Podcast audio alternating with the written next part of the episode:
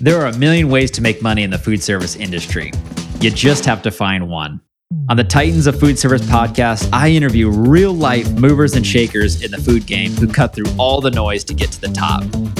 My name is Nick Portillo, and welcome to the Titans of Food Service podcast. Let's jump right into it.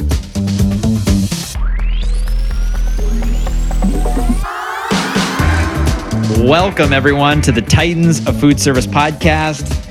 We are on episode number two. Today, I have an amazing guest. He has been a mentor to me, and just his viewpoints and strategies and way he's been able to be successful in the food service industry has been incredible. Let's get started. Again, Thaddeus, thanks for coming on here today. I'm, I'm really excited that we get to chat and learn more about yourself and what has made you successful. I've always been very impressed, and, and as you know, I've I viewed you as as a mentor of mine, and I, what I've been impressed about is one at such an, a young age, you've been able to accomplish so many different things. And um, just the way you look at the food service industry and the companies within it and and how you can make your mark it's truly profound. And and I and I think it's a, what people aspire to be, but not a lot of people may be achieving right now. But today, I wanted to just ask you questions and learn everything that I can about yourself and and what makes you successful, and and hopefully others can take nuggets away from that. So, starting off, uh, I know that you have a chemical engineering degree from the University of Minnesota. So tell me, how does a chemical engineer get into food service? Wait, how long we have on this podcast? No, that's always. But first of all, thanks for the kind word. Um, you know, I've, been, I've really enjoyed working with you over the past what now, almost ten years, or being around. I think it's something like yeah. years, like that. Um, yeah. And um, but but I've really enjoyed watching your career develop, and uh, and uh, you obviously have a lot of passion for what you do, a lot of energy, and like I asked you just before we started, how do you when do you find time to sleep? But, um, but happy, to be, happy to be on the podcast. Today. It's the first video podcast I've done, so I was expecting you to send hair and makeup. I had to do it myself. So that'll be that'll be for the part two. Okay. Um, so so getting back to your question, chemical engineer. It's kind of a long story, but I'll keep it kind of brief. I was able to I was able to kind of spin my chemical engineering background into into kind of a non-traditional career. Uh, okay. But basically, uh, when I was a sophomore in college, I had a good, it, and this is kind of like the theme of my life is I've always had somebody around me that kind of gives me a nudge in the right direction or steers me in the right direction. Sure. And so that was a good friend of mine in, in, college who was heading up the career fair at University of Minnesota, Fletcher Wanless, one of my best friends. And he's like, my freshman year, he's like, you need to come to the career fair. And I'm like, what for? Right. Mm-hmm. Well, I ran into this booth and it was this company called Procter and Gamble. And I was like, who's this? Right. Yeah. I didn't know who they were. And I was looking at all the products on the table and I'm like, huh, Tide, Folgers, Bounty, big you know, brands, stuff I'm pretty familiar with. I was like, maybe we should talk to these people. So they were like, who's this kid? You know, I was like 18 years sure. old. And so fortunately, I have the gift of gab from my father. I used to sit and play Nintendo next to his office, and he's in financials and sales and things. And that. So I think I absorbed some of that. But uh, mm-hmm. long story short, I ended up meeting a guy by the name of John Pacheco, Cheeks as I call him, and um, he was the head recruiter. Told him I'd be back next year, and sophomore year, I ended up getting an internship with Procter and Gamble. Okay. And it was on the engineering side. I actually worked on a product called Olestra, or you might know it as Olean, if you've ever heard of Wow Chips. I'm not familiar with that well, you're too young to know what wow chips yeah, are. But true. basically, it was a, it was a, it was a, an oil that you could fry like things in, but your body wouldn't absorb it, so there was no fat. Um, so anyway, worked at Procter and Gamble there. Came back a second summer as an intern, and then was offered a full time position in product development for Folgers. And I, th- I think they kind of didn't know what to do with me because I wasn't really a traditional engineer. I was a little outgoing. Back then, I had my like boy band hair. It was like all spiky and blonde and stuff like that. Um, it, was, it was not the conservative look you see today. But I think what they saw was that I was I was really creative. I could see things differently, and so they kind of threw me in skunkworks projects.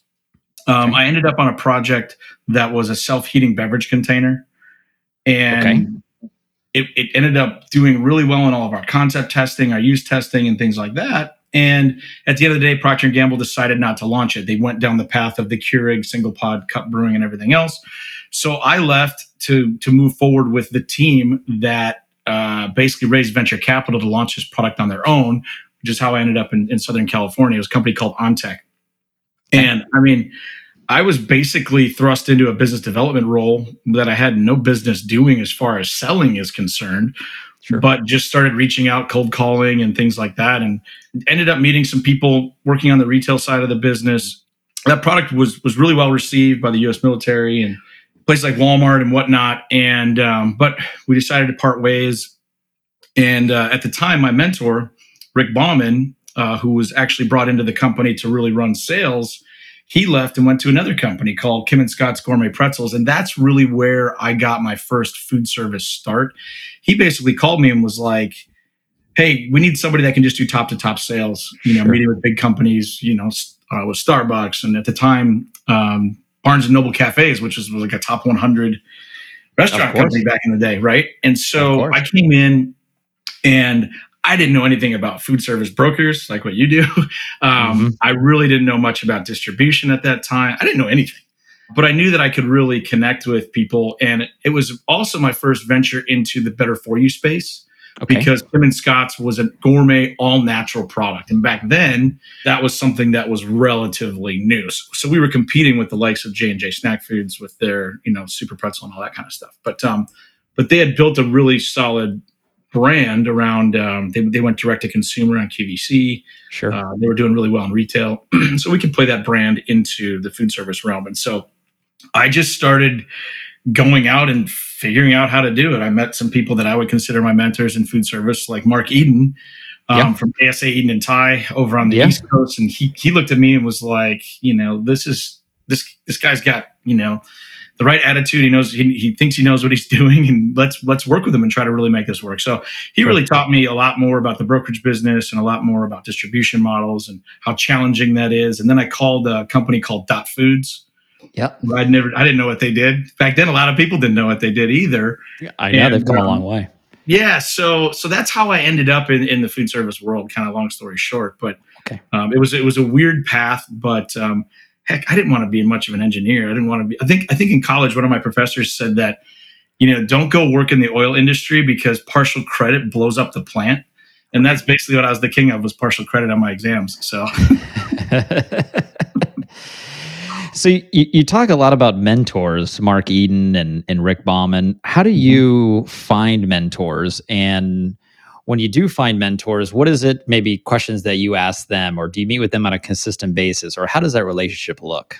Um, it's a great question. And I'm not really sure I have an answer specifically for me. I think it's just kind of, for me, it's it's first looking at the person and seeing what they've done in their career Sure. And then getting to know them and having more of a personal connection. Uh, and I think it's important to have that personal connection because if you don't get along with the person, how are they going to be your mentor, right? So you can respect the heck out of somebody and they can have the most impressive career ever, but if you can't talk to them, so what? So um, Rick and I were very close for a long time, and, and Mark and I still talk to this day.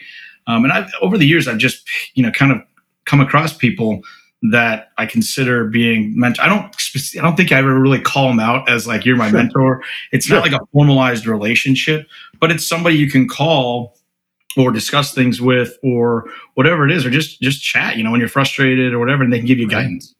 Right. Yeah. Yeah, I think mentors are so important.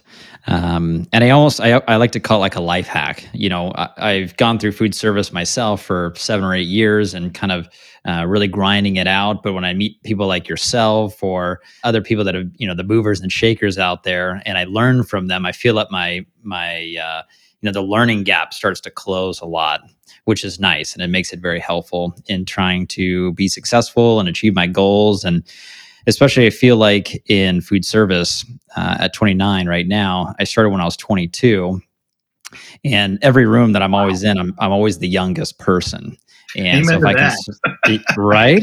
so if I can surround myself with others that are that have been there and, and done that of what I want to accomplish, I feel like it really helps me out uh, tremendously. Yeah, and I think you know. Well, you also had a leg up. You had somebody by the name of John Portillo.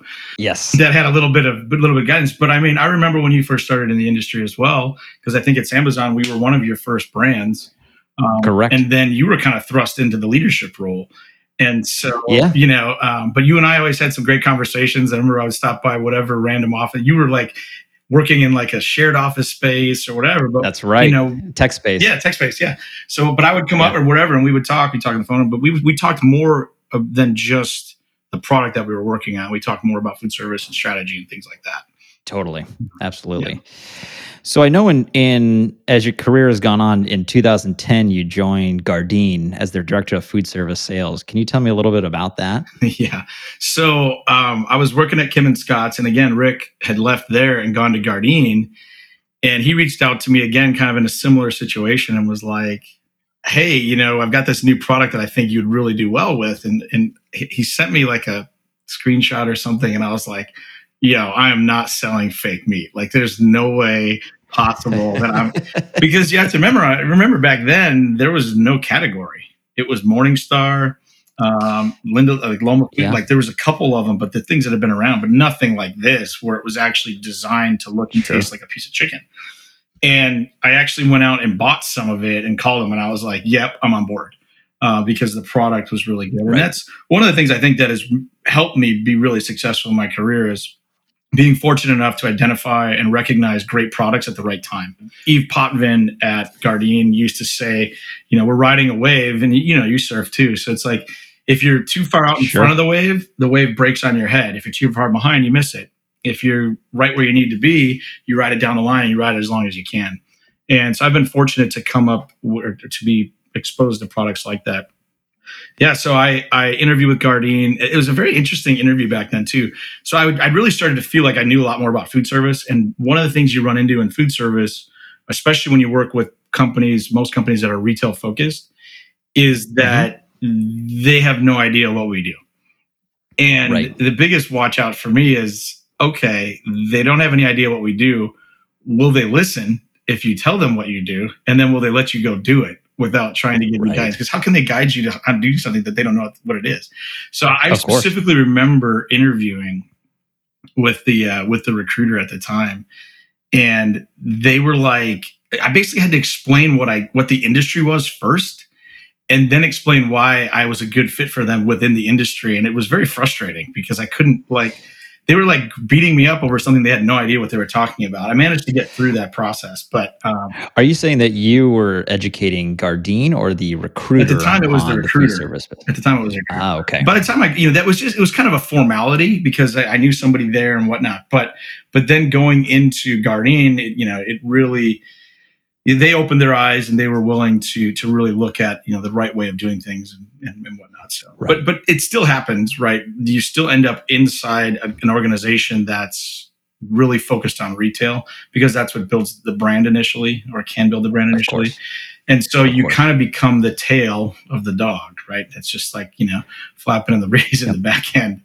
Um, so, um, but it was you know it was it, it, it it was meant to be it was a very challenging role because we not only had this amazing product but the category didn't really exist nobody knew sure. what it was and so trying to break into that was was pretty pretty challenging i bet so you mentioned that you said uh, you you you you have the ability to identify great products at the right time. That's very profound. How is there a, a method, or is there tricks, or is there any what do you look for when interviewing for a company?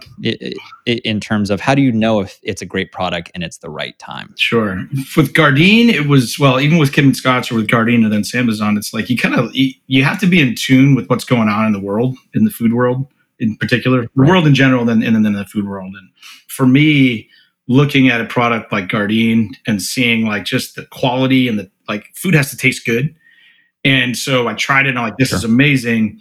I see the food system changing at that point. People were starting to talk about veganism, plant plant based didn't even exist back then. Nobody called it that.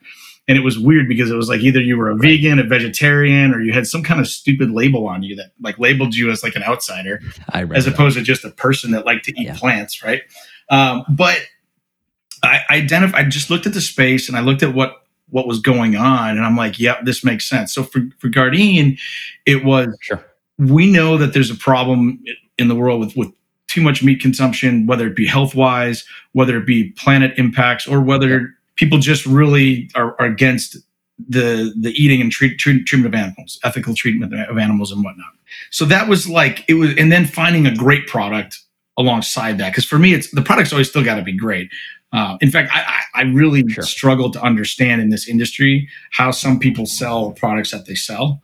Now I understand they've got a family, right. so they have to like you gotta you gotta work, right? So I get that. I respect the hell out of that. I'm not criticizing anybody about that. You want to go sell French fries for a living? Go sell millions of pounds. Go for it, right?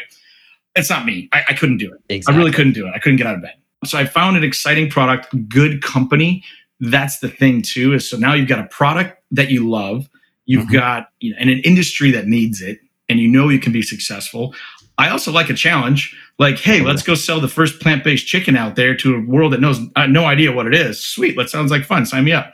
Um, and then the last part is really, and this is what I've really moved forward with my career is, is the team and the people that you work with. Because if you don't have a good team around you, or people that support you or whatnot, it can be very difficult to do that. So if you put those components together, and it, it, can be hard to recognize, but today we're, you know, where I'm sitting now with my mochi or, or even where I was with Sambazon, it's like when I'm interviewing people to work with me on my team, and notice I never say for mm-hmm. me because I think that's crap. I don't work for anybody, right? I work of for course. myself, you know. um, I love working with a team, but it's like, it's, it's okay, cool. I, I looked at your resume. You've got the requisite skill set You've got the mm-hmm. energy, but let's have a conversation about whether or not you're going to fit into the team. Because the old adage is that one one one bad apple spoils the bunch, right? And so so I've I've really worked hard at making sure that the team is cohesive, regardless of the skill set. Because let's face it, in food service, the people are out there. Now it might be challenging to find the right people, but you've got to find the right people that can work together as a team. So product, environment, um, challenge, and ultimately working in a good team are probably the top four things that I look for. And then you mentioned Sambazon. So Sambazon is a very uh, unique brand. And living in Southern California, it's uh, I mean we see it all over the place. The the acai craze, and I know they were really the pioneers of bringing the acai berry from Brazil here to the United States. What were some of the lessons that you learned from your time at Sambazon? Um, I think Uh, you know, like anybody, you want to be a little bit ahead of your time. And so when I joined that organization, first of all, sure. it was a funny conversation again with the recruiter because they were the recruiter was trying to get me to work for some supplement company in Chicago. And I was like, and I knew I knew the recruiter that I was talking to, and I was like, what are you talking? Like, how does this sound like me? And like anything I would want to touch based on my career. And he goes, well, you're a surfer, right? I go, yeah. He goes, what do you know about Sambazon? I go, the acai company. I go, that stuff's crap. Yeah. It's loaded with sugar, right? And he's like, yeah. well, maybe you should go talk yeah. to them, right? And so I didn't know anything about it. Again, like I kind of just stumbled into it. I never really, I knew it was everywhere. I knew how to pronounce it, unlike a lot of people, uh, which was nice. Sure. Yeah. Uh, yes. um, but I, again, I went and, um, you know, Gardein had just sold to Pinnacle Foods.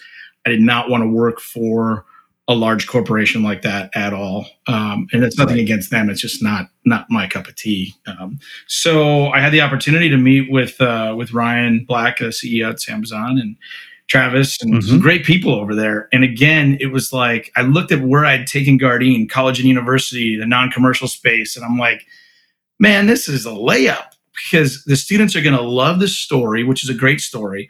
Right. Um, you know, protecting the rainforest, protecting the Amazon, and providing fair wages, taking a product that they would normally just consume and having it such that these people now can utilize it to you know stay on their on their native land. They don't have to sell it to agribusiness and things like that. I'm like yeah. this is awesome. Like i'm i get to go save the planet. Holy crap. And the product's really right. good. And I was re- I was educated about the product and sugar and all that, and so I changed my mind. it actually is really good for you and stuff like that. So, um, but but yeah, so it was uh, so that was the first part of it was just like getting in the door and seeing it, and then I think probably the worst thing that I did was I, I wanted to be ahead of where I was, meaning like okay. I got hired as a vice president and you know, for all intents and purposes, I really didn't have the right experience to be a vice president at that point, which I right. thought I did but obviously I didn't. You know, we, I, I, mean, in working with you, I thought you did a fantastic. Well, I, I, appreciate that. Um, yeah. but but still, there's there's the sales component of it, and then there's the the business management and things like that, which I didn't have the I didn't have the experience in, and so that was probably a big watch out. But I also spoke up a lot, and when we mm-hmm. first when I first started there, I think you probably remember there were some other people working, and the the company was had done a great job building bowl shops and smoothie shops across the country. They were facing some challenges from competition that was undercutting them on price. We had a machine that we wanted to get out there and make bowls on demand. And mm-hmm. but they weren't speak we weren't speaking the same language. So I'm talking about non-commercial, I'm talking about college and university, going to things like NACUFS, right? Going to NRA. And I and I think I don't remember if it was at Gardein or if it was at Sambazon and somebody was like, We're not doing NRA, nothing happens there. And I was like, what are you talking about? Like, right. how are you in the food business selling to food service customers? You don't go to the National Restaurant Show. And so for people who aren't in the right. food industry, NRA is not the other the other NRA. This is the National Restaurant Association.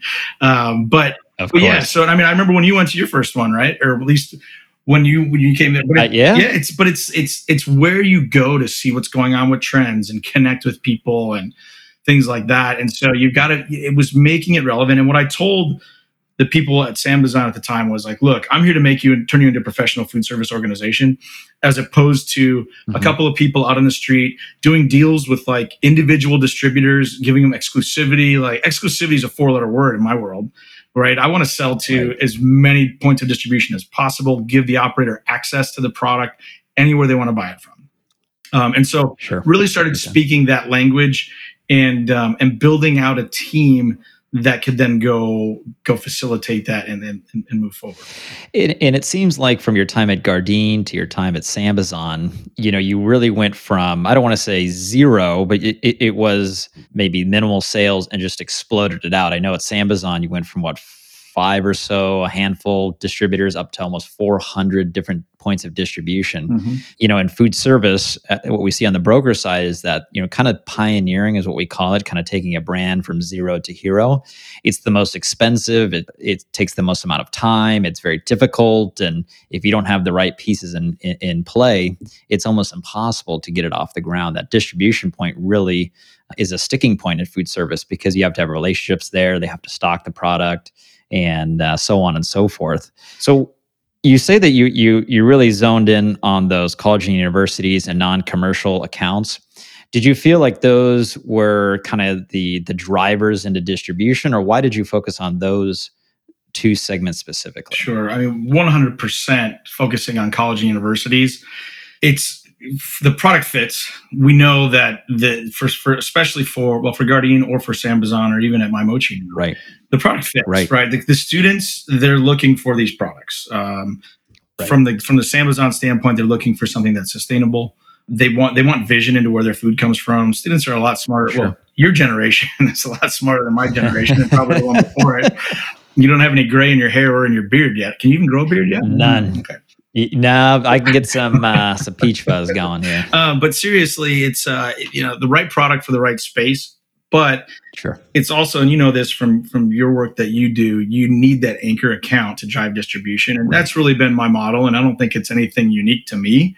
But uh, I really focused on it over my career and really focused on let's get a couple anchor accounts that drive distribution and then let's go exploit that distribution. So, say you're working with a broadliner, they have the contract with USC, so US Foods, right? So they have USC. So now right. I'm selling to USC. They're selling enough product to keep the lights on for us, you know, through that distributor. The distributor's happy. Okay, let's go talk to the distributor about who else we can sell to. Let's go. Right. Let's go implement a marketing program, and that's kind of the process you go through and over and over and over again, um, which is fine when you're close to where your your manufacturing and distribution point is gets to be more of a challenge when you're trying to, to go across the country. And that's where, as we mentioned earlier, Dot Foods comes in or redistributor. That's the big the big dog in town. So sure. it can be a bit of a challenge with them because it's a it's a circular thing, which is chicken or the egg. You're not big enough for Dot to pick up because they wanted, I don't know, a truckload a month or something like that. So they won't work of with course. you. But in order for you to get big enough, you need to work with them. Uh, so and I, and that's changed a lot with them as well. They've they've really, I mean, their business has exploded because um, they're they're pretty much the only game in town. But um, but yeah, so focusing on those those large volume customers that can really drive volume force distribution on a regional level, and then if you can show it regionally, you just repeat it. You know, so if we did it in Southern California, let's go do it in NorCal. Let's go to Pacific Northwest. And there's the and then once I was able to, or my team was able to drive that and force distribution, let's go hire a broker now that can go exploit it.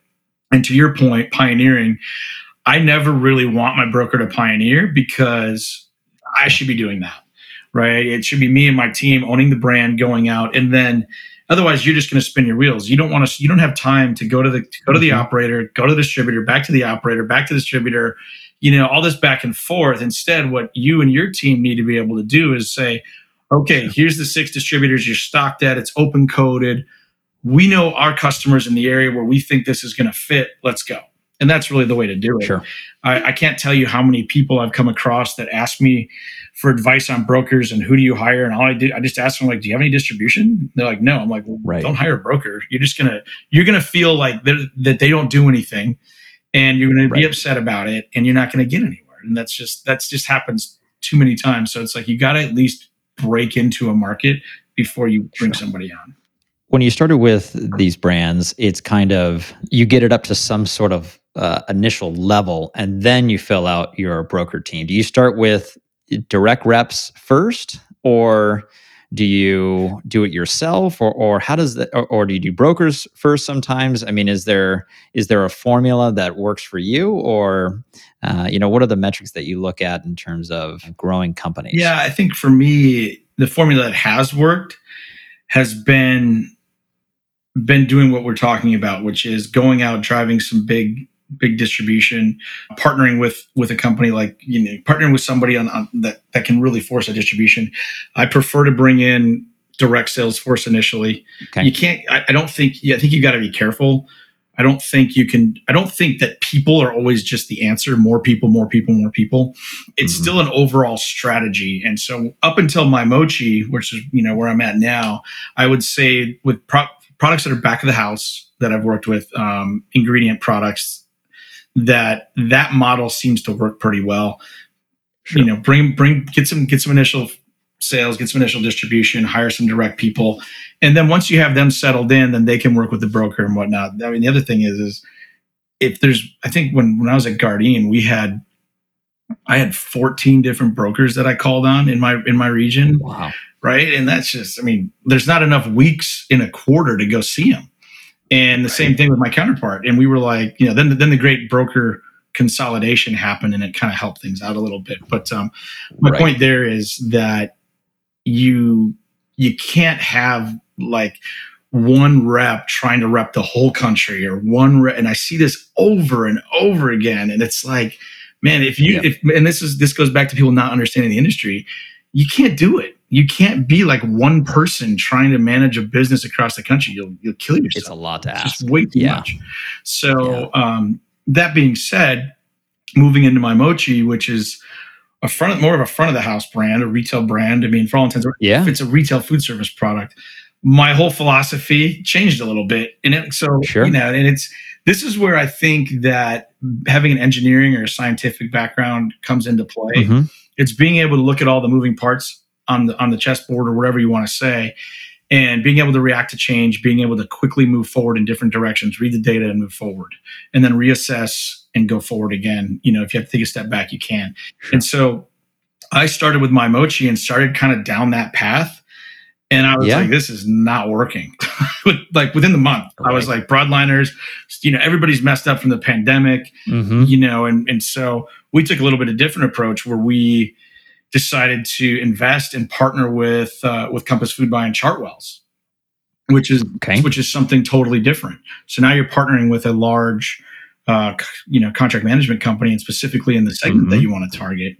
And we used that to really f- move distribution forward on a national scale, but through a, a distributor I'd never worked with, through Vistar which is a vending right. So I had to learn that side of the business, still learning it, you know, but good people over there that have been mentoring me. But working with Andrew Green at, at, at Chartwells, you know, just being a champion of the product. And I think the the way we've done it with my mochi, which is different than what I've done previously or my teams have done previously, other companies, is that my mochi decided to forward invest.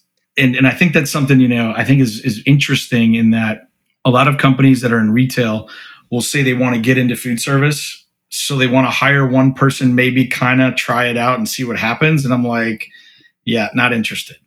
Right. It's like if you're right. not going to spend the money to go into it and be serious about it, it's going to be a tremendous waste of time. And so we invested in this business heavily. Um, and that and that's why we've been able to be so successful so quickly. You know, looking at your past experience and now my mochi, what is the support level that My Mochi gives you maybe that is unique to others? Uh, yeah, I know you're mentioning kind of the maybe the forward investing, but uh, can you maybe go a little bit deeper into that and what that looks like? Yeah, I think we're in a unique situation with My Mochi in that uh, we have a they, they really they siloed their business. So they they started out in retail with a great brand and just blew up. I mean, if you guys aren't familiar, I'm like, have you not been in a grocery store in the last five years? I mean, it's everywhere. uh, where do you live? Under a rock? I mean, come on. Like, so, but they really hit the market, but they invested heavily. They invested in freezers. They had the mochi bars. And so they came on the scene and they were like, I always say like, when I started with my mochi, it's going to be one day my mochi doesn't doesn't exist in food service. The next day we're going to be freaking everywhere, and it's happening. Right. So they did that on the retail side. Then they went to the mass, right? So Target, Walmart, and at one point, and I don't know if I can be quoted on this, but at one point during some time frame at Target, we were the number one selling frozen novelty, which is huge. I believe it. You're competing against. Look at some of the brands you're competing against. Uh, Nestle. Yeah. Right, which by the way is funny. Funny anecdote when you talk about the big older brands. Uh, mm-hmm. Somebody was talking to me the other day, and they're their daughter who's in college now, but at the time when when they they saw this product, they were like, "Dad, what's Nestle?" Right. Right. Like kids don't know what Nestle is anymore. Yeah. Right? It doesn't exist. Isn't that something? So they right. I bet you they know what my mochi is. So they did a great job of building that brand. And then when I started, sure. Um, we had Trey, who's um, Trey Whaley, who was our was there before yep, me. I know Trey. Yep, and Trey's Trey's fantastic. And he actually knows the the vending side of the business better than I do. So we we became a really good, strong partnership there, uh, strategically, and then with his execution and his his people that he knows. And then after we started kind of getting a little bit of success, Sandra and Craig came to me and they're like, "Yo, we, what can we do to move faster?" And I was like, "I think I you know I need to hire a couple people." and that's what we ended up doing. So we ended up hiring Brandon and Will. Sorry to Sambazon because they came over from there, but um, but it was time for them to make a move. Uh, and um, but again, that that teamwork, right? You know your team, and I knew they would all work together. And now I've got uh, you know one of the best teams out there again with with Trey Brandon and and, and uh, Will, and we're actually bringing a new person on um, in a couple of weeks. But that's fantastic. But but just that, like we had zero, like, for all intents and purposes, after the first two months, we still had like zero sales, and so now they hired right. me. They brought in Brandon. They brought in Will. They invested in a partnership with Chartwells. So they're they're and and not not to mention that we have to we have freezers, right? We have merchandising. So sure. we have you know thousand freezers that we can we can use this year. I mean that's a that's a lot of money, right? So they're investing in the business to to to play it forward. And I think that was a little bit different than where I've been in the past, where they've really been so focused on retail that they know they need food service, but they're not really sure right. what they want to invest in it. And they, they have a different they have different investors, you know, venture capital investors that are looking to cash out quickly. Food service can be a little bit longer, slow burn, especially to become profitable when you're when you're forward spending. So I don't know that either philosophy is right or wrong. Um, I think sure. we're getting there a lot faster with my mochi, but I also think I had the benefit of five more years experience that I didn't have with Sambazon, right? To show how we could do it. So, you know, I can move forward faster now. And, and, my network has grown and all those sorts of things. And so Totally. Yeah. You mentioned, you know, you went from the back of the house world to the front of the house. What are some of the uniqueness about the front of the house, and what are the, some of the challenges and learnings you've had from now going into that uh, part of the operation? You should ask. Um, you should ask Brandon and Will that question. so, so I was fortunate enough to work on the retail side a little bit, at least when I was with Folgers, and then um, actually at OnTech as well. So I understand enough of the retail business to be dangerous, right. and I did some convenience store work as well. So basically, we're working inside a retail environment, but within food service. So the language is different. Okay. How do you pro- how do you project volume and its units per per week, per, per, you know, things like that. But it's just it's just a little bit different.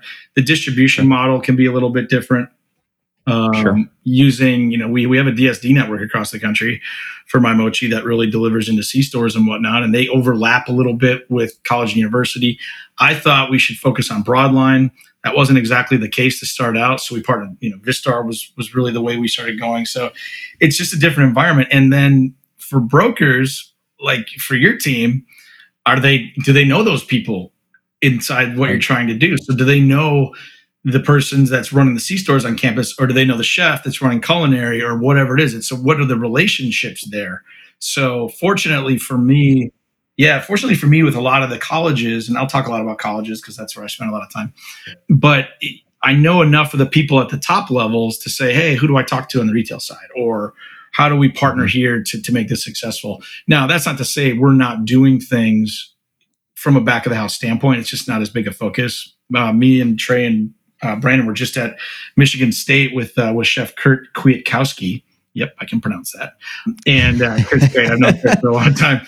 But Kurt um, brought us in, and we were at the club level of their football stadium for homecoming, and we had plated up my mochi desserts as opposed to just single sample. So we, are still okay. doing stuff like that. Um, but it is it is a lot it is a lot different. So it's basically more about just turns and transactions, and then a whole other space is working with uh, with hotels. So we're in the Homewood Suites by Hilton, and the velocity that you see there it, it's not you don't it's not very fast moving, but just the scale of it, you're in 380 of them, or if you can get into a thousand Marriotts, right? It's like, oh, you may only sell two mochi balls a day per flavor, sure. but over a thousand units, that's a real lot. Versus at Sambazon, we were selling 25 tubs of acai a day out of one location, right? With a hundred dollar ring on that on that tub. So that's just it's just totally different. So now I find us going after a lot more, a lot larger opportunities for, yeah, so for scale.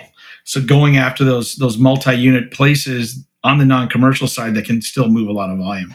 You mentioned that you brought over Will and Brandon from your previous life at Sambazon. When you're looking at talent, you know, there's there's a difference between someone who can you know go into a kitchen and work with a chef maybe it's a mom and pop operation one to three units but you're you're talking about going after homewood suites that has 380 locations. I mean that is a whale. When you when you profile your team do they have to have the ability to speak or be comfortable with those types of you know large accounts or is it something that you teach how does that usually work I'd say, I mean, in this specific instance, I, I, have all the confidence in the world that these guys can do that.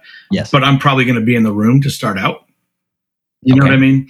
And so, and, and I think I was having this conversation with Will the other day because I, I, tend to take over, and it's it's a bad habit that I have when I when I go into a meeting with one of the, the regional directors. I don't. Let's face it. I don't get to sell a lot anymore. I get to, I sit behind the computer and do strategy and spreadsheets and stuff like that. And so when I get out of that selling environment, I'm like super excited, like Tommy Boy, right? like, and so right. I, I go, I'm going to go sell brake pads. Uh, but uh, but I so I tend to take over a little bit. But um, but Will Will and I were talking about the other day, and he, he mentioned something where it was like, yeah, but I get to see how you do it, and and and it also tells the people in the room that you trust me enough mm-hmm. to bring me into the conversation and I think that's important too. So, um, you know, there there are certain things, and, and after we do calls like that or or whatnot, I, I I'll always say, hey, you know, let's talk a little bit about opportunities during that call, things you could have done a little bit differently, things you did well. I think you still need to coach. Um, I think I think people forget about that a lot, especially with with younger talent and sales. It's like like I, I still need coaching every once in a while. So I critique myself most of the time. Like I could have done this better after the call. I'm kind of like, you know, I should have right. done this, should have done that. Shower thoughts, right? Of course. Like after somebody cuts you off and you're driving down the street, you're like, I wish I would have said this. Um,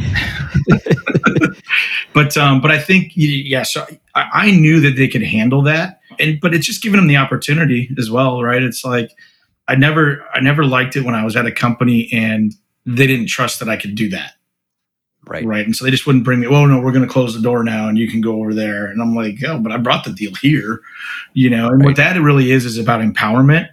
And so what I try to do with my team is empower them in those meetings to make the decision. So I've got to get the sign off from the top down that says, hey, you guys got to trust us enough that we're going to have to make some decisions on the fly. Give us some confines within yeah. the financial world that that makes sense that we can do that. Yeah. Trust us right? That word trust is big. Trust us to make the right choice in mm-hmm. that meeting. And I, I trust all three of these guys to do that all the time. Sure. Yeah, I think that's you know as leadership when you bring in a, an A player or a high performing individual, they have to have the latitude to make decisions, and you're right, have that trust and uh, belief that they're going to get the job done. I think a lot of times if you squeeze those A players or micromanage them or whatever it may, or don't give them tools to be successful in the support, you know, they may end up leaving or you know finding other opportunities elsewhere. Yeah, that they get frustrated. I, I always say don't hire smart people and then tell them what to do. I like that. That is a great quote. Right. When you look at My Mochi today, where are you at, and and you, what are the next levels uh, on the food service side for My Mochi? Um, well, we're going like a thousand miles per hour right now. It's like we've been. I feel like I've been here for like four years already, and I've only been here since March. And again, it's because right. we've had the support that I mean, I, I did a podcast uh, a couple like a month ago, and on the podcast I talked about how we were in 120 colleges. Well, by the time the podcast came out, like three weeks later, we were in like 200 colleges. So it was like you know that's the speed we're moving at, and so so we're expanding quickly, and that doesn't always necessarily mean people. Mm-hmm. Right now, for us, I think we we need to build out some more infrastructure around around sales, around marketing, around internal support, just having systems in place. I'm not huge on ha- being like overly system driven, but you do need some mm-hmm. basics there. And so we're going to expand on that. I saw that really within the non-commercial space and working with these uh, with these GPOs, these contract management companies, I could I could spend the time myself and going and really getting in deep whatnot. Instead, I I found somebody who's an A player, as you mentioned, and that person starts mm-hmm. in a week. So it's like there my my again, Sandra and Craig, my uh my CSO, my CEO were like, Hey, what do you think we should do? Like, let's sit down. After literally within like three or four months, they're like, Hey, we met with the board, what can we do to move this faster? Do you need more people? I'm like, maybe like yeah. you know, I don't think we need 10 people across the country selling, but wow, you know, like a, a national account specialist that specializes in non non-commercial. Mm. Yes, let's go do that so that they can walk in and have these conversations at the top to top level with these organizations. And, and then I'll be there as well. And then we'll, we'll start to really build that out. You know, we might be looking to hire like a chain specialist because when you try to work with, with local, regional, national chains, it's really a full time job for one person, if not more. Uh, maybe expanding into a broker network, but the longer you wait to approach chains, the longer it takes. Right? It's like they have menu cycles, they might be running an LTO or whatever, but if you don't start now, then you might be out of the rotation for a whole other year. Um, so right. we're looking at that. We're, we're, looking at continued growth in non-commercial. So what I what we've really done is we we set our sights on three segments specifically. We set college and university, okay. B&I, and healthcare. Healthcare kind of fell by the wayside because we were having so much success in college and university and we're testing in B&I. So what I like to do is make sure you get out into some segments, get out into the world and figure out what's going on. And then once you see something that's working, go hammer it. So sure. that's what we did with college university. We're starting to do that with B&I. B&I is coming back uh, very quickly. And so in a big way. Yeah. So we have an opportunity there. We're going to have another opportunity with healthcare. Uh, and then, and then randomly K through 12. So in my past life, my products either didn't exist. So Gardein, like when I talked to the School Nutrition Association, they're like, "What is this? It doesn't fit." Yes. Anywhere on inside, you know, it's not ketchup or whatever, right? As a vegetable, right? Gardein didn't really exist. There was no category, so it didn't fit mm-hmm. within the child nutrition labeling requirements back then. Sambazon was just too expensive, and people were like, "Why is it so expensive?" I'm like, "Have you seen the person climb the tree in Brazil with a machete and cut the comb off and everything. And then they got to put it in a basket that goes on a canoe to a boat. I'm like, just the supply chain alone makes it expensive. So unfortunately, oh, absolutely, we're not in the business of nonprofit. So the product was a little too expensive for K through 12. Mm-hmm. Turns out mm-hmm. that my mochi isn't too expensive for K through 12, and it's a good pre-portioned snack, right? So it's not something that's like massive and too many calories and all these things. It's just a 100 calorie ice cream ball of dough on it, right? And it's delicious, or as we say, disquicious. Um, and, disquicious. and we were initially kind of dissuaded from going after K through 12 because we weren't what's called smart snack approved. And i am by no means an expert in any of this. I'm sure in your office you have somebody who is a k through 12 specialist that's probably been yeah we have a k-12 team yeah. yeah they've probably been in the industry for about like 20 years too 30 years that correct. they understand the bid process. I don't. I've never done it because my products didn't fit yeah. in. Well now they do. So we started going to some of these shows and some of the best shows we've been to in texas they allow the high school students to come in and vote for what they want.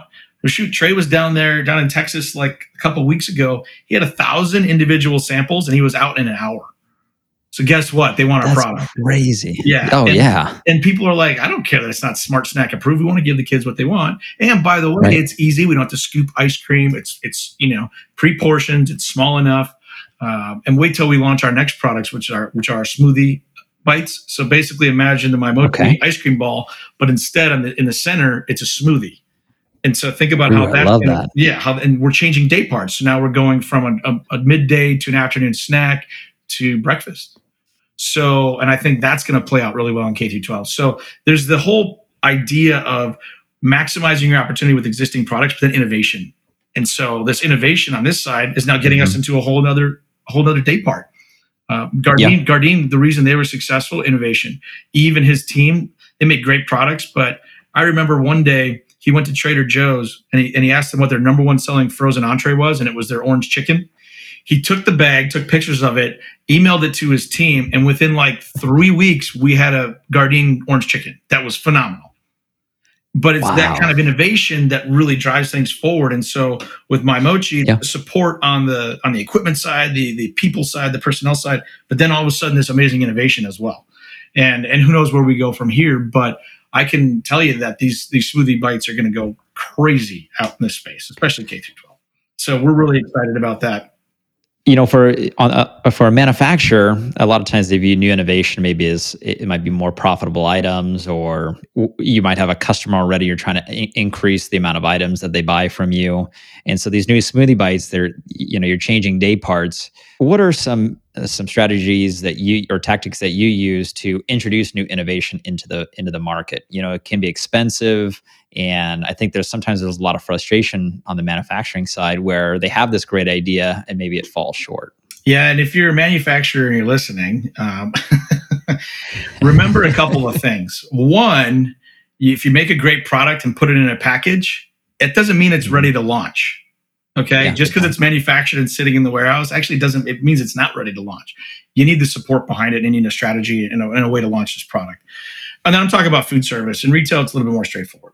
Uh, but in food mm-hmm. service, you got to have a strategy in place. You got to have the tools in place. We were just on a on a call today with my team, going over a checklist of things that we need to figure out before we launch this product because we have it. It's ready to go. We can make it, but I need sell sheets. First of all, we need to decide what what segments we want to go after as a team. Once we decide those segments, then it's like okay, let's make sure that we've got our proper sell sheets. We've got our you know our blocking and tackling. We've got our sell sheets. We've got our presentations. Mm-hmm do we have our broker training set up? You know, because we need to go out and talk to them. You know, do we have? Uh, can we get product? Can we get? Can we get numbers from Dot?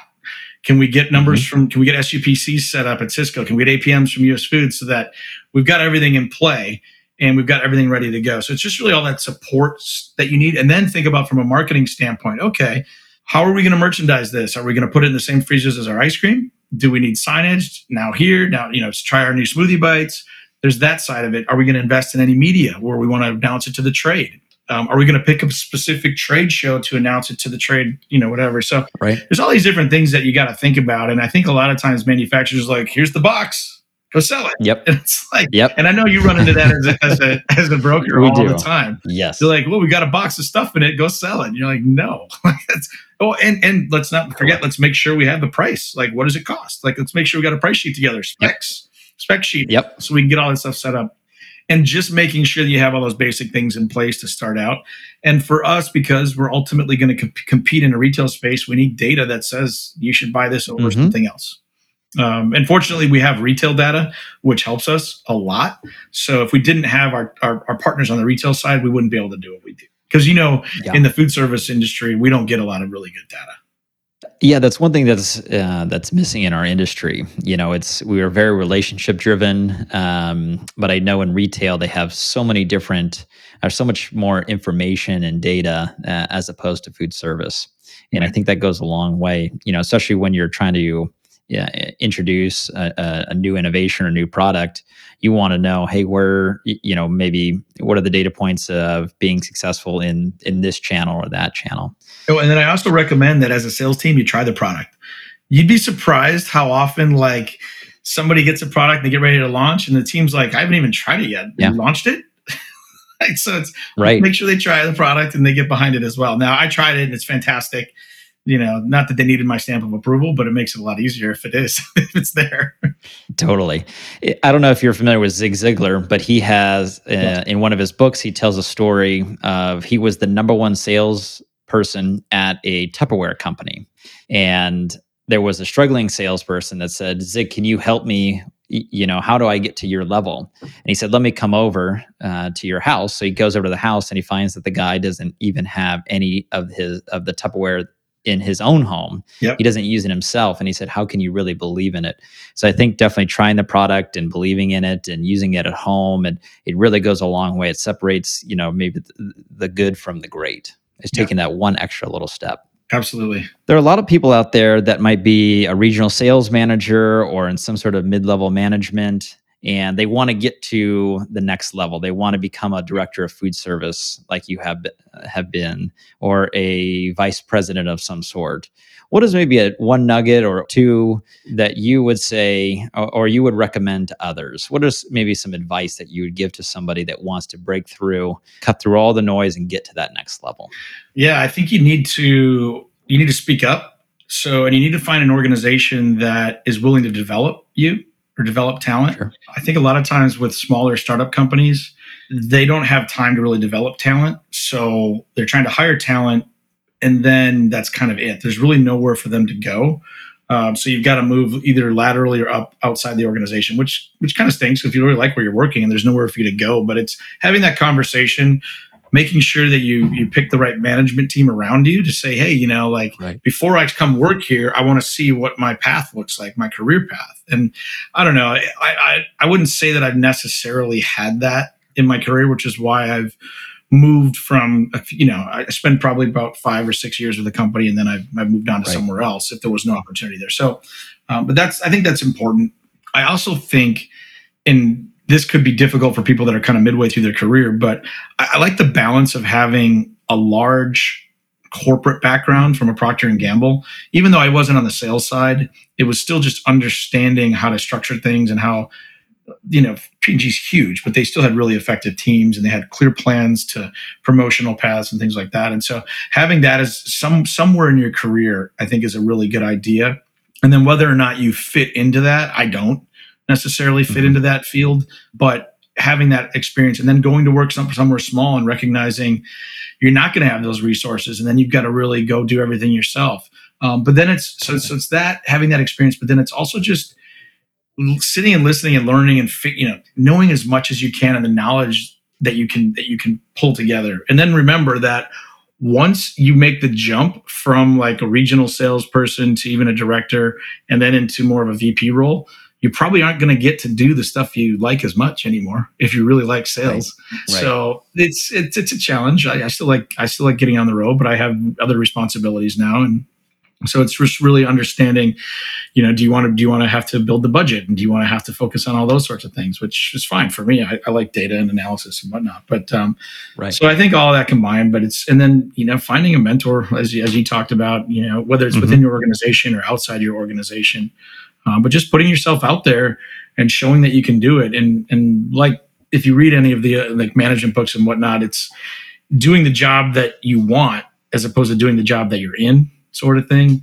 That stuff all it's still true. I mean, there's no like magic bullet behind it. You know, if you're if you're acting at a level above where you are, then you should be able to move up to that level. And then one day, when you look back on your career, what do you want to be remembered for? Oh boy, wow. Um, this one's going to make you go deep here. Yeah, seriously. Uh, honestly, it's it, all the products and everything else aside.